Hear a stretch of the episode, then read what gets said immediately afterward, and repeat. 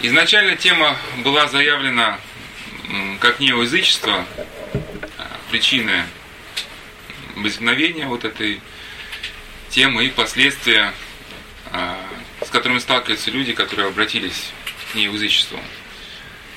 Но готовясь к этой теме, а, столкнулся с таким вопросом, то есть моментом даже, что тема гораздо шире, чем может представиться – и можно сказать, что то, что мы видим сейчас, вот, казалось бы, разрозненное явление, вот, например, да, повышение агрессии среди молодежи, радикализация идей, вот, в Сирии то, что вы знаете, происходит, плюс э, компьютерные игры, тоже связаны с насилием, это тоже целый отдельный вопрос, который мы будем разбирать завтра в другом центре, в центре Ковчег – приводят ли компьютерные игры, там, связанные с насилием, к насилию в реальной жизни.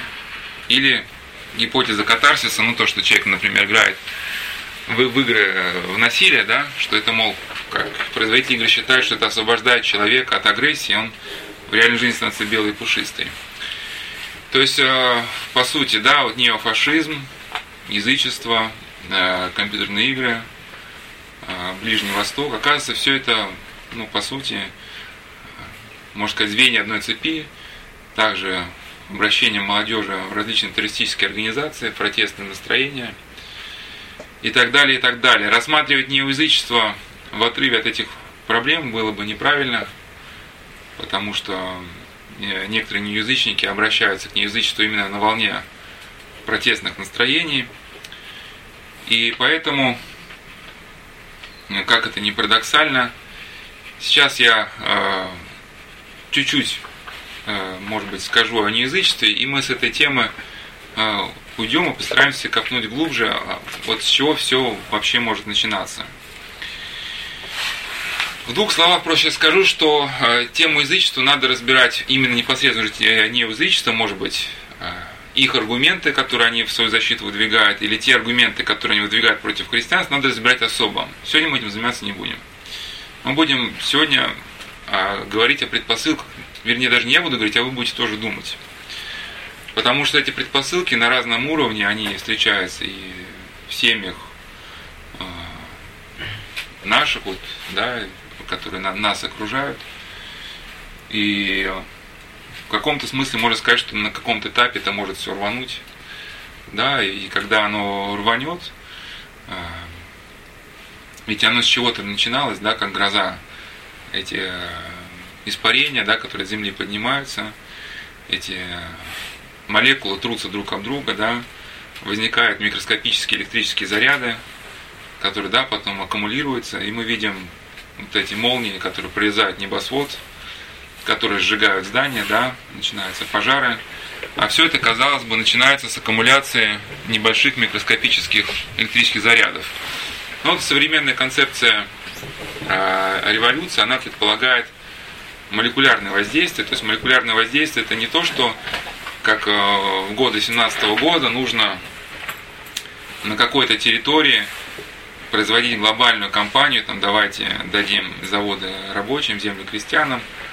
Сейчас идет речь о молекулярном воздействии, то есть у среднестатистического гражданина путем различных э, статей, газет, видеофильмов – разрушают его систему критического восприятия информации, заставляют его усомниться в основополагающих каких-то ценностях, да, и когда вот эти сам человек будет приведен в нестабильное состояние, плюс будут разорваны его связи с окружающими людьми, значит, что такое броуновское движение, да, вот эти частицы, когда их начинают подогревать, они уже не, не входят в кристаллическую решетку там, сообщества, они начинают хаотизироваться. И сейчас э, вкратце скажу о неоязычестве и перейду да, к предпосылкам э, историческим, культурологическим. Хотя вы меня поправляете, вдруг я ошибаюсь в чем-то.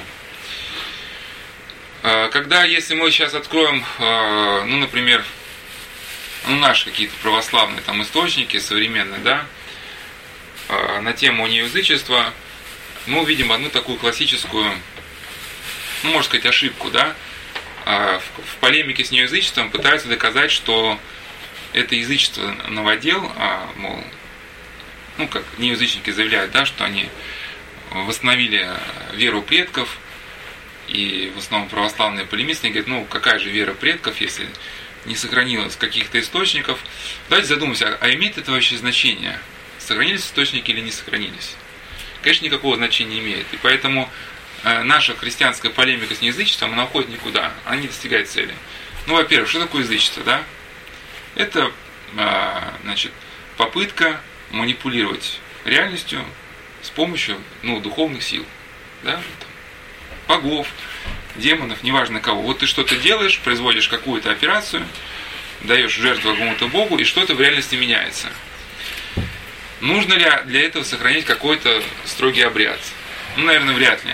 Помните, да, Гоголя «Вечера на хуторе близ Диканки», когда казак искал демона, трой, трой казак, помните, который был связан с демоном? Не помню, как его звали, которым галушки вот летели. А? Ну, я не помню. Он сказал, что не, ну, не, нужно, не нужно искать э, демона тому человеку, который он стоит за спиной. То есть смысл, смысл обряда, вот по сути сам по себе обряд он не важен. В чем он заключается? Там прыгать вокруг костра или прыгать через костер. Самое главное, что в физическом мировоззрении это связь э, ну, с духовными силами. Достигается она разными путями. А, ну и это, наверное, в принципе главное. Да, в разные времена она может по-разному достигаться. Сейчас о предпосылках. Начну с разговора э, в метро. Одна женщина рассказывала, как она была свидетельницей одного разговора. Э, что молодые люди 25-27 лет обсуждали проведение предстоящего отпуска. Лежать на пляжах на морских курортах им не нравилось. И один из них сказал, что можно выехать на охоту в Сайгу. Его спрашивают, а это кто? Да помесь какая-то. Но она как слышала, так и пересказала. Правда, ехать далеко. От поезда трудно добираться. Если машину закажем проживание, то с каждого тысяч по 50 получится. Не дешево, но зато сколько впечатлений. Все согласились и стали в интернете что-то уточнять. А еще знакомый рассказывал, как у некоторых охота зимой на медведей проходит. Сначала несколько дней все пьют, потом в баню ходят, блудят, а когда все надоедает, их отводят в берлоги медведя. Там не начинают всеми средствами его будить. И когда голова медведя заспана и ничего не понимающая появляется из берлоги, его упор расстреливают. Ну, для кого-то сайга, для кого-то а, медведь, а для кого-то уже современная война, да, на которой можно поучаствовать. И как раз вот это неоязычество, она сейчас представляется как мужская религия, как а, религия воинов.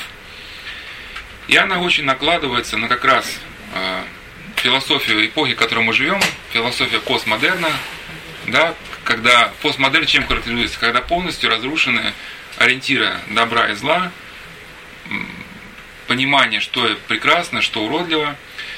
И на почве этого мировоззрения как раз у людей а, вырастает неспособность контролировать свои вот эти агрессивные импульсы, вырастает неконтролируемая жестокость, желание вот этого спонтанного, желание крови – и сейчас я приведу мысли Серафима Роуза, которую он написал, привел в своей книге «Человек против Бога», и он написал, каковы следствия утраты людьми истины, и если вы сейчас вникнете в эти слова, вы поймете, что то, что пишет э, отец Серафим Роуз, это является основой для как неязыческих культов, так и для неофашистских, так и для в том числе и таких, как бы, да, исламской направленности.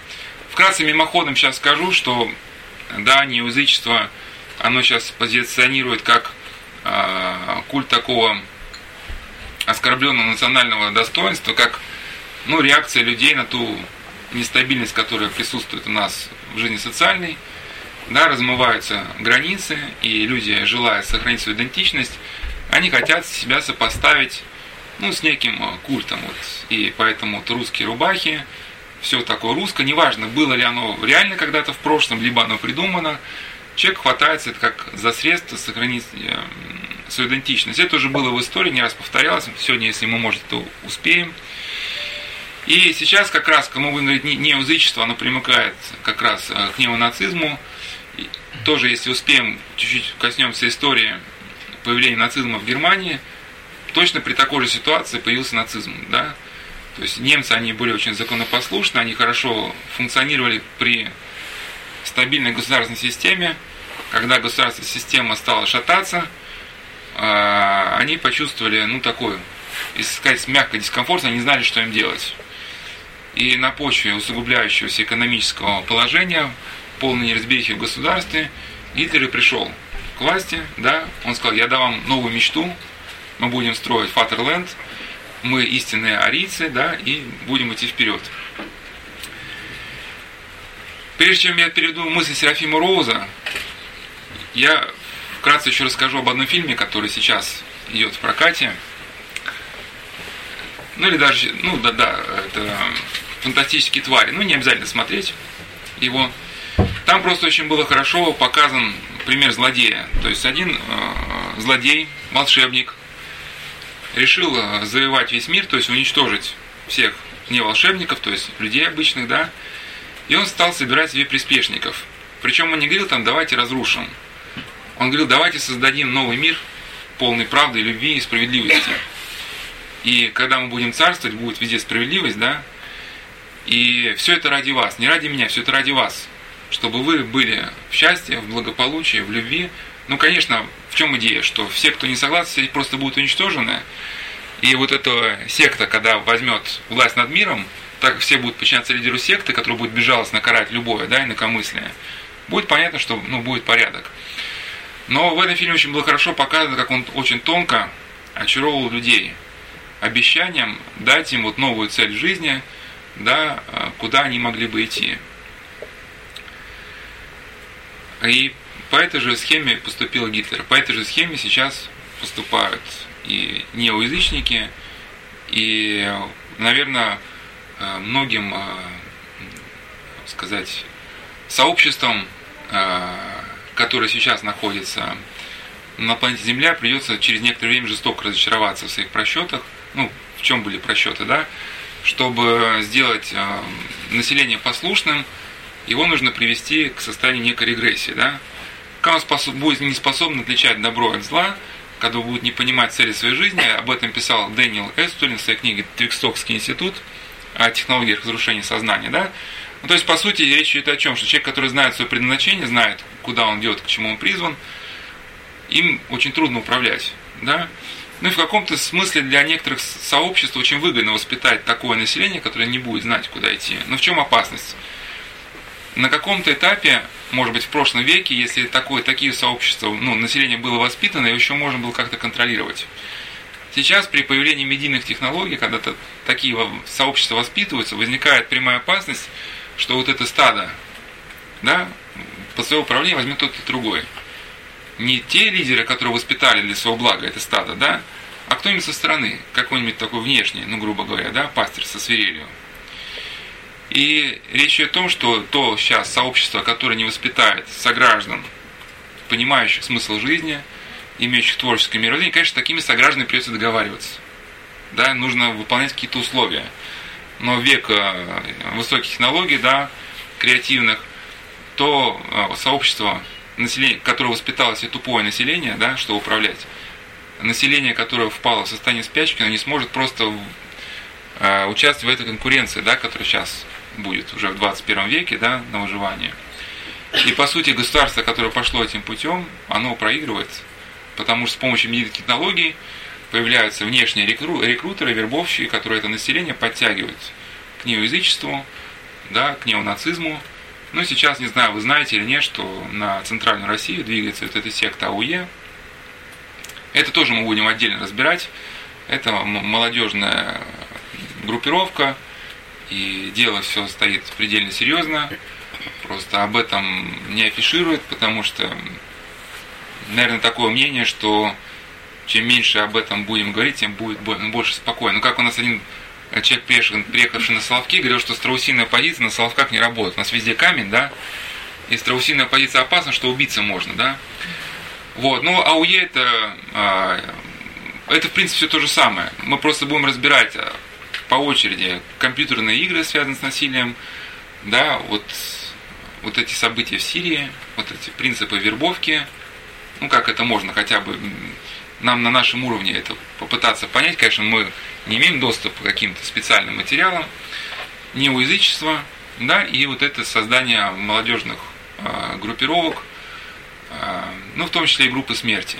Вот если вы знаете вот эти синие киты раньше, да, суицидальные группы, у нас с паломниками был цикл бесед «Доминанты жизни убийством», где мы разбирали эти группы смерти, но сейчас они будут переквалифицироваться. То есть, если раньше подростки попадали в эти суицидальные сайты им давали там, допустим, 50 заданий, после которого они должны были спрыгнуть с окошка, да, и они прыгали, то, как описал один аналитик а, в своей работе, очень ну, неплохой работе, что, ну, эта работа еще года полтора назад была написана, наверное, сейчас так и будет, что со временем суицидальные сайты, они будут поменять свою направленность, что будет такая пропаганда, зачем просто так э, тупо и бесполезно прыгать с окошка, да, если ты хочешь покончить с собой, чем тебе просто так прыгать?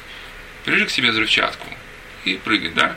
И потом, когда технология обкатается, доведение человека до самоубийства, да, эта технология, она перейдет на уже создание армии тех, кто будет готов себя где-то там подрывать. Ну и как, как возможно, некий а, вариант этого события, вот события в Керчи.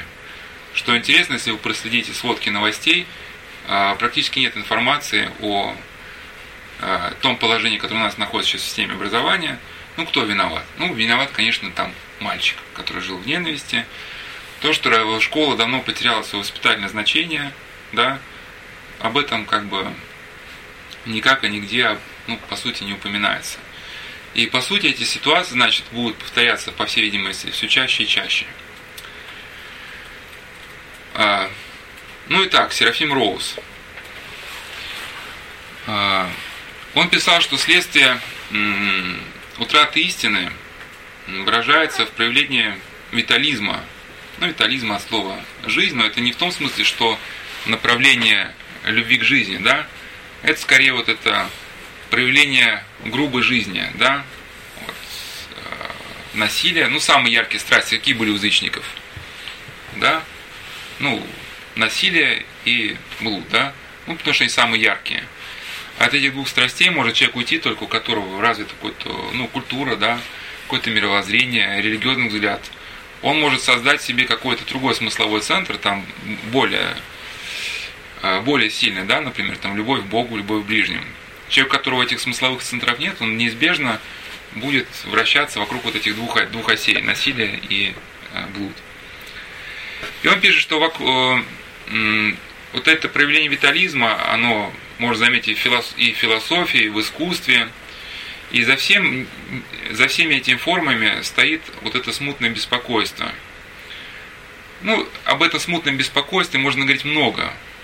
Просто скажу вкратце сейчас, да, что вот профессор Камурза еще писал о последствиях эпохи просвещения, что человек, чтобы ему было комфортнее жить, он как бы сказал, что Бога, который управляет миром, нету, есть только законы природы, которому мы сейчас научимся управлять. На каком-то этапе жить стало более комфортно. Но человек столкнулся чем? Загадками природы. Да, на каком-то этапе наука пришла к убеждению, что не все так просто, что разгадать все тайны в ближайшие в течение 20 лет не получится. И человек также столкнулся со своей иррациональной природой, то есть со своими страхами, беспокойствами. Раньше человек включал, ну, ощущал себя включенном в разумное мироздание, да, в какой-то космос, что есть у всего этого смысл. Сейчас человек остается наедине со своими смутными тревогами, беспокойствами, страхами, фобиями, которые, заметьте, при всем развитии психологии и психиатрии, у нас в четверг будет еще лекция про христианский взгляд на да, психотерапию. Все эти проблемы не только не преодолеваются, они только усугубляются, усугубляются. Да? Количество пациентов психиатрических клиник все более и более растет. То есть человек что пожал? пытаясь уйти от ну, промысла Божия, он столкнулся с собственной непреображенной природой. Да? Все получилось как в сказке с Колобком.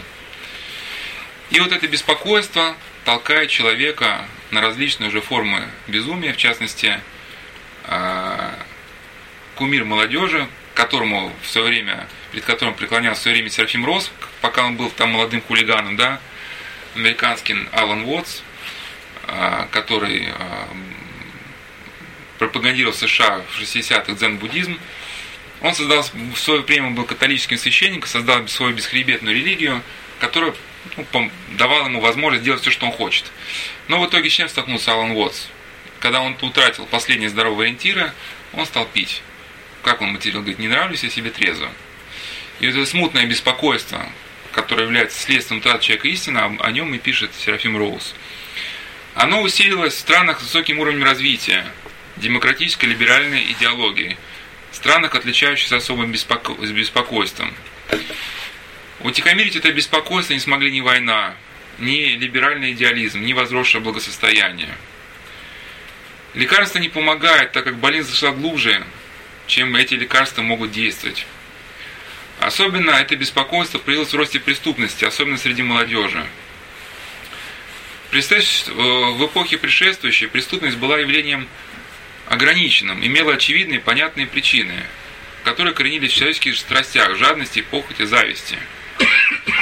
А сейчас, я уже дальше комментирую, да, вот Виктор Николаев в своей книге «Безотцовщина», он ее написал на основании э, своих путешествий по детским колониям, общения с подростками.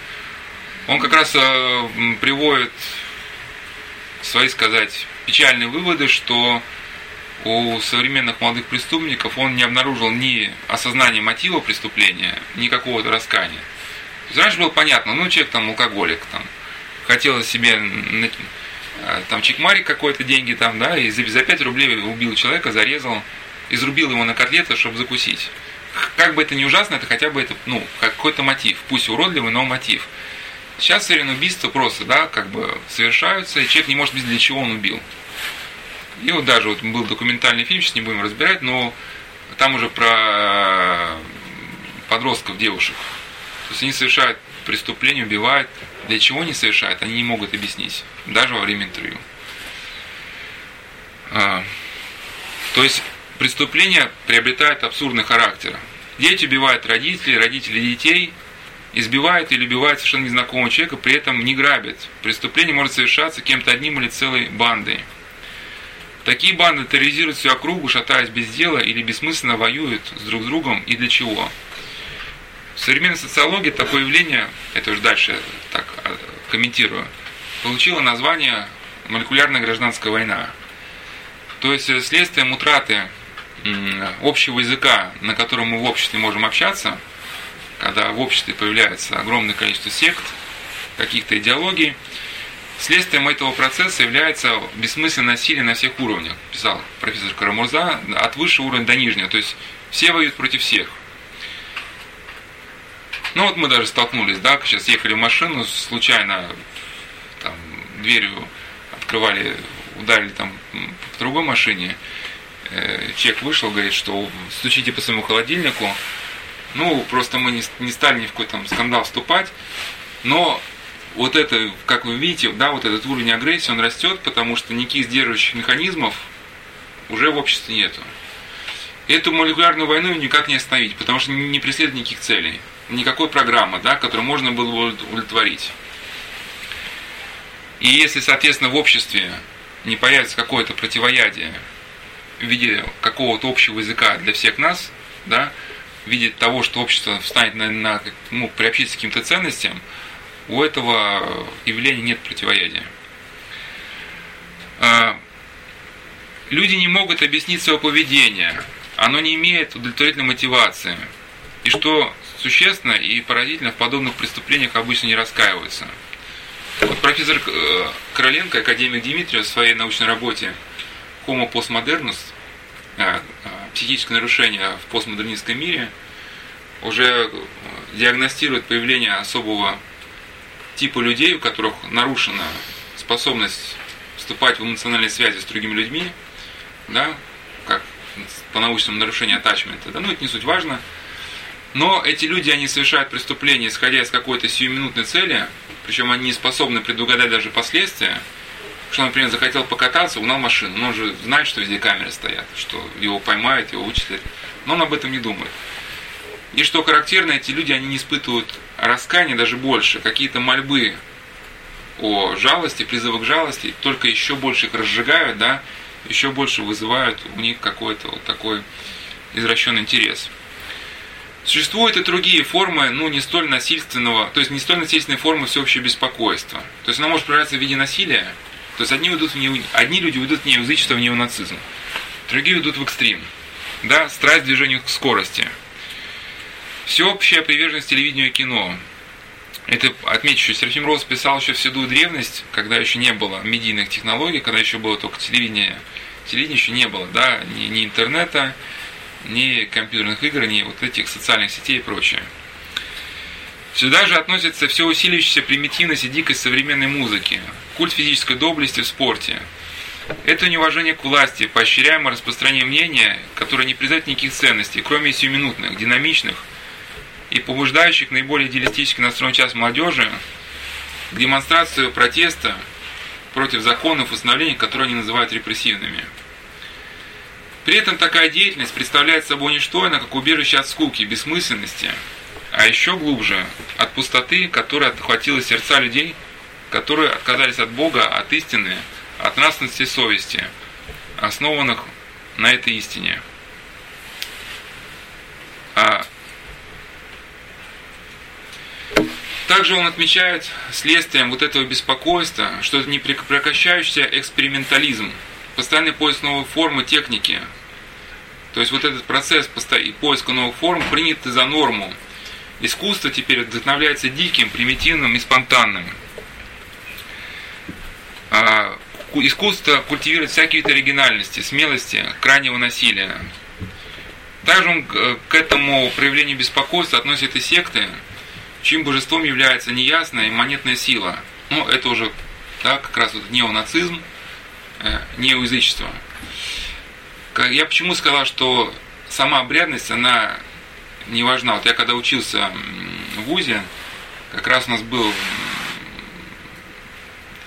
ну, что-то таких факультативных занятий, э, посвященные немецкому оружию возмездия. Сейчас немножко ухожу в сторону, сейчас поясню.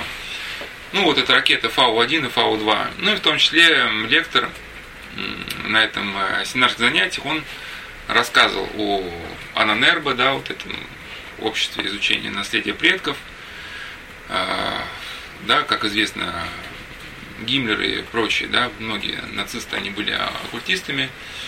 Ну и был задан вопрос, можно ли действительно это общество, и в том числе Гиммлера, и нацизм считать формой оккультизма. На что э, лектор сказал, что вряд ли это возможно, потому что ну, такая сказать, если можно условно сказать, вероучительная часть нацизма, она была, ну, эклектикой, то есть эклектика понадерганных. Что-то там понадергали отсюда, что-то понадергали оттуда. Целостная система не, не представляла. Вот как раз, наверное, здесь лектор, несмотря на свой большой уровень образования в истории, он как раз, наверное, все-таки ошибся. Да? Потому что если главная связь, что такое религия? Религия это связь. Если для нас а, Богом является Христос, мы, соответственно, придумаем, э, ну, то есть, э, не то, что придумаем, мы ищем путь к связи с Богом. То есть, если Бог есть любовь, понятно, что мы можем с Ним связаться через любовь. Да? Соответственно, если люди поклоняются демонам, да, демоны, как святые отцы пишут, они вот наиболее характеристическая черта демонов – это гнев, свирепость. Да, соответственно, он с демоном связан через свирепость. То, что воспитать свирепость, не обязательно брать какую-то систему, там, кельтскую, там, там, неважно какую, тибетскую, да, главное, что вот это, как Игнатий лично говорил, что страсти, которые живут нас, они нас уже приобщают к миру демоническому. В какую выльется форма, совершенно не важно. И поэтому оккультизм, то есть и поэтому нацисты могли быть запросто оккультистами, причем это был запросто мог быть таким оккультизмом, который был самым что ни на есть, ну, действенным, который, да, людей связывал с теми, кому они поклонялись ну, то есть с демоническими структурами. Некоторые поддельные формы восточной философии даже перестали делать вид, что их интересует Бог. И они направили все свои усилия на то, чтобы пробудить в себе непосредственные силы и присутствие. Начался безразборчивый поиск просвещения, как, например, в дзен-буддизме. Религиозный опыт стимулируя разными наркотиками. Делается попытка сделать религии бунт, неистого самопоклонения. Все эти виталистические проявления религиозного импульса объединяет неприятие любого устойчивого, неизменного учения а, или установление, то есть эти э, движения две вещи объединяет. Это неприятие любого устойчивого учения, поэтому они все ненавидят христианство, да. Также объединяет исключительный интерес к достижению сиюминутных ценностей жизни, опыта, осознания или экстаза. То есть э, те люди, которые уходят сейчас в неонацизм, неоязычество и в такой, так сказать, экстремизм Ближнего Востока, все эти люди являются чадами своей эпохи. По сути, они мало чем отличаются от тех, кто сидит за компьютерными играми и гоняет на мотоциклах. И здесь э, понять этот процесс, ну почему этот процесс нам важно понять все-таки. Э, например, человек, который понимает двигатель, может устранить поломку хотя бы в своем автомобиле. Да, если слышит, что там троит что-то там и так далее. То есть только понимание процесса позволяет нам что-то изменить вот в той действительности, в которой мы находимся. И речь не идет, что надо менять весь мир сейчас. Вот если хотите, почитайте а, заключение к Отечнику святителя Игнатия Бринчинова, ну, так называется книга Отечник, заключение, где говорит, что познай дух времени и хотя бы сам сохранись от соблазна. И это для тебя будет достаточно. Хотя бы сам уберегись, да? И это к чему нам важно понять, что в эту эпоху размытости люди пытаются хранить, э, ну, удержаться за какие-то рубашки там или какие-то обряды, да, там русские. Речь-то в том, что надо человеку стоять в истине, да, не в рубашках. И чтобы это понять, можете даже прочитать небольшое э, произведение Владимира Соловьева, хотя это, конечно, философ, с которым нам не по пути, у него очень много идей, которые нам неприемлемы, но его повесть об Антихристе, она очень-очень каком-то смысле ну, мудра даже. Я просто скажу вкратце, что там он пишет о явлении Антихриста уже в прошедшем времени. И Антихрист, он решил купить католиков, протестантов и православных, чтобы они все подчинились ему. И на чем он купил православных? Когда на Вселенский собор прибыли три делегации, не буду говорить, как он купил католиков, протестантов, скажет, сам прочитает. Протестант на чем прокупил православных? сказал, люди православные, что для вас наиболее всего ценно? Православный обряд, пожалуйста, я подписываю указ, вследствие которого на всей планете Земля все будет по православному. Кстати, во всех квартирах будут на иконах рушники. Везде будут православные кресты на всех, там, не знаю, храмах, костелах, ну, чем-то угодно. Там крестные ходы, это мечта любого миссионера. Но только при каком условии? Если вы меня признаете, ну, то есть антикриста, да, как своего верховного владыку.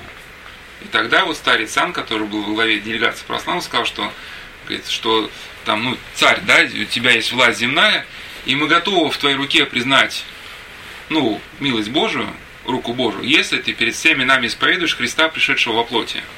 Если ты скажешь, что ты исповедуешь Христа, пришедшего во плоти, мы готовы принять от тебя все то, что там говоришь. Но Антихрист тогда замолчал, он понял, что его раскусили, потому что он как раз-то и отвергал Христа, пришедшего во плоти. Но это я к чему?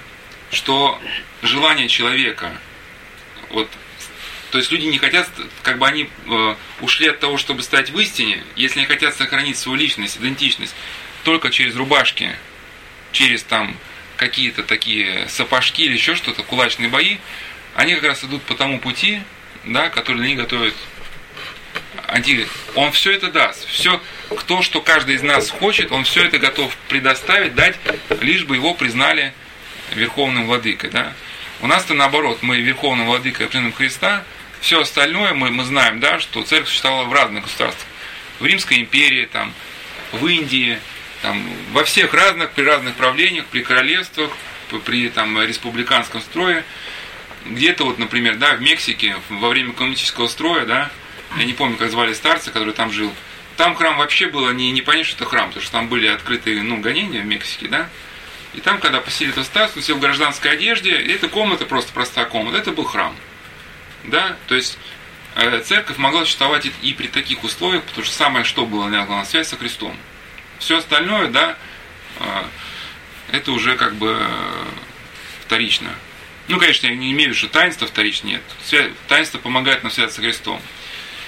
Я говорю, что таинства могли совершаться вот, Виталий Сидоренко, да, схиархимандрит, в годы гонений – он совершал литургию в рюмке. Ставил рюмку в шкаф, то есть при обыске не понять, где предмет ну, литургийный, да. То есть э, все эти люди чада своей эпохи. Когда человек зацикливается только на себе, неправильно воспринимает свободу, возникает опасность, что он начинает создавать а, религию под себя. И поэтому неонацизм и экстремизм так удобен. И приведу несколько идей, каким образом формируется вот такое направление мысли. Вот и Иван Ильин говорил о механизмах образования вот такой личности. А, эти личности, они а, имеют такой аутистический характер, что такое аутизм. Сейчас мы, если не берем а, психиатрическое определение аутизма, берем скорее культурологическое, да, то это такая установка человека, при которой человек считает себя, свои настроения, потребности вкуса, удовольствия, удачи, неприятности важнейшим делом и мерилом всяческой ценности. И вот это аутизм уводит людей от религии, потому что религия требует духовности, смирения, самоотречения. Мы говорили вначале, да, в чем смысл язычества? Манипулировать реальностью. Если, например, православие к чему призывает человека? Что вот есть истина открыта в Евангелии, и ты со своими страстями должен в чем-то себя менять, и тянуться вот к тому высокому идеалу, который есть, да? О чем говорит неязычество? Есть ты, твои желания, они как бы абсолютные, да, и ты до своего плинтуса стягиваешь любые религиозные идеи, лишь бы они тебе не мешали жить по своим страстям. И если аутизм вкрадывается в религию, то религиозный опыт начинает вырождаться. Люди начинают играть своей мнимой веры по мгновенному расчету. В религию проникает сексуализация, то есть человеку, например, у него есть там похоть, да, но бороться с ней не хочется. Поэтому он что, включает похоть в какой-то религиозный свой обряд.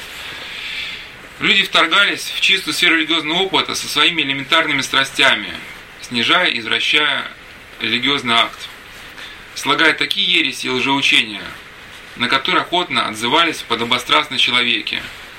Возникали религии опьянения, прожорливости и кровожадности, религии похоти, эротического разнуздания, религии соблазнительной мечты, религии, построенной безнравственности на честолюбие и властолюбие, обманывающие людей.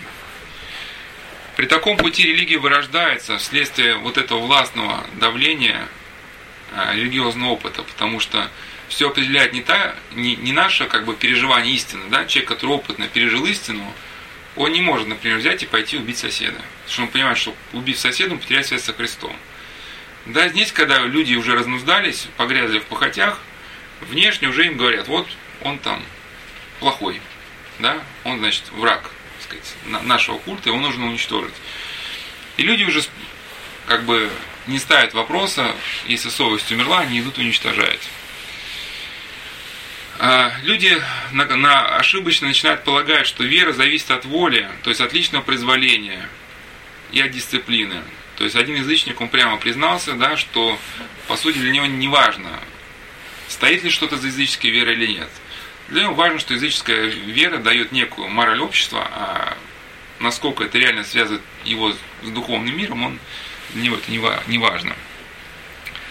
Когда в религию начинает торгаться власть, в религии гасится огонь любви и совести. Церковная организация начинает политизироваться, встает на путь религиозного, религиозного принуждения, религиозной интриги и исповедного террора. И так совершается вырождение религиозного опыта. И вот исповедный террор мы видим везде, да, сейчас на Украине, да, в неоязычестве. Неоязыческие сайты, они открыто призывают, да, ну просто сейчас пока еще все-таки механизм государственного правопорядка еще сдерживает, да, но по сути призывы к уничтожению христианства, они прослеживаются.